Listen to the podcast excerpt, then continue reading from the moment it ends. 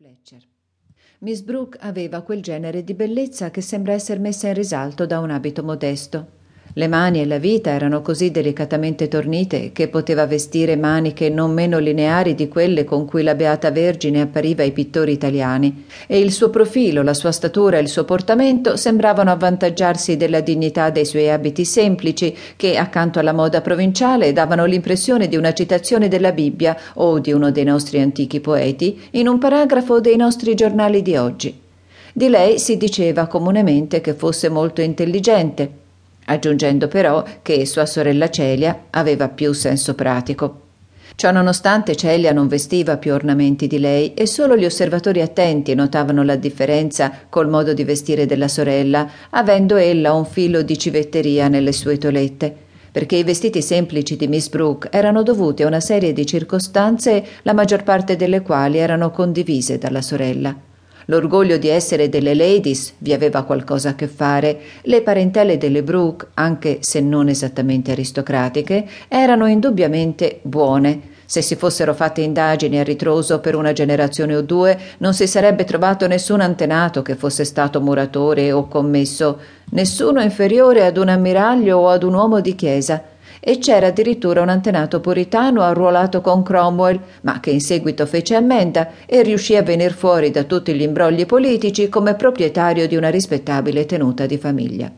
Ragazze di una tale nascita, che vivevano in una quieta casa di campagna e che frequentavano una chiesa di paese poco più grande di un salotto, naturalmente consideravano i fronzoli alla stregua di un'ambizione di una figlia di un merciaio.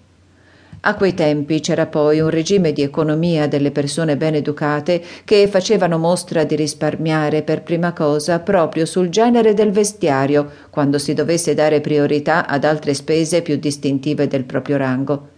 Tali ragioni sarebbero state sufficienti a render conto della semplicità del vestire, anche senza contare il sentimento religioso, ma nel caso di Miss Brooke la sola religione sarebbe bastata a determinarla, e Celia si modellava docilmente sui sentimenti della sorella, infondendoli soltanto di quel buon senso che riesce ad accettare dottrine importanti senza alcuna agitazione eccentrica.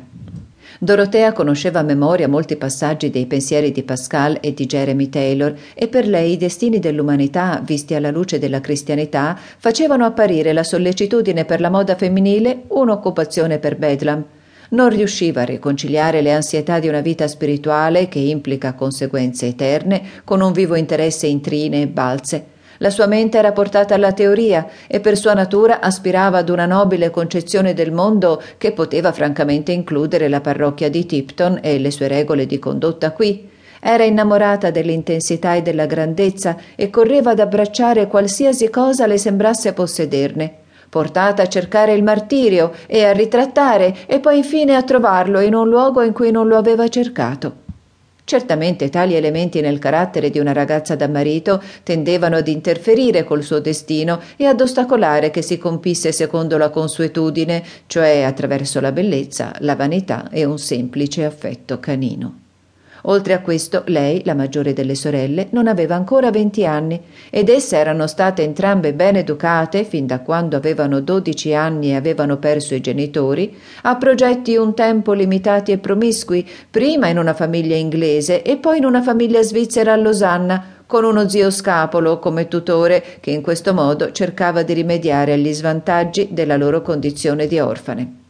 Non era neanche un anno da che erano giunte a vivere a Tipton Grange con loro zio, un uomo di quasi sessant'anni, di carattere accomodante, opinioni variate e voto incerto. Nella sua gioventù aveva viaggiato e si riteneva, in questa parte della contea, che avesse contratto un atteggiamento mentale troppo errabondo. Le conclusioni di Mr. Brooke erano difficili da prevedere, come il tempo. Non si sbagliava solo a dire che avrebbe agito con buone intenzioni e che per realizzarle avrebbe speso la minor quantità possibile di denaro. Perché le menti più gelatinosamente indefinite includono qualche grano duro di abitudini e accadeva che un uomo venisse visto incurante di tutti i suoi interessi, ad eccezione della sua tabacchiera, al cui riguardo era attento, sospettoso e bramoso di afferrarla. In Mr. Brooke la disposizione ereditaria all'energia puritana era chiaramente nascosta, ma in sua nipote Dorotea splendeva attraverso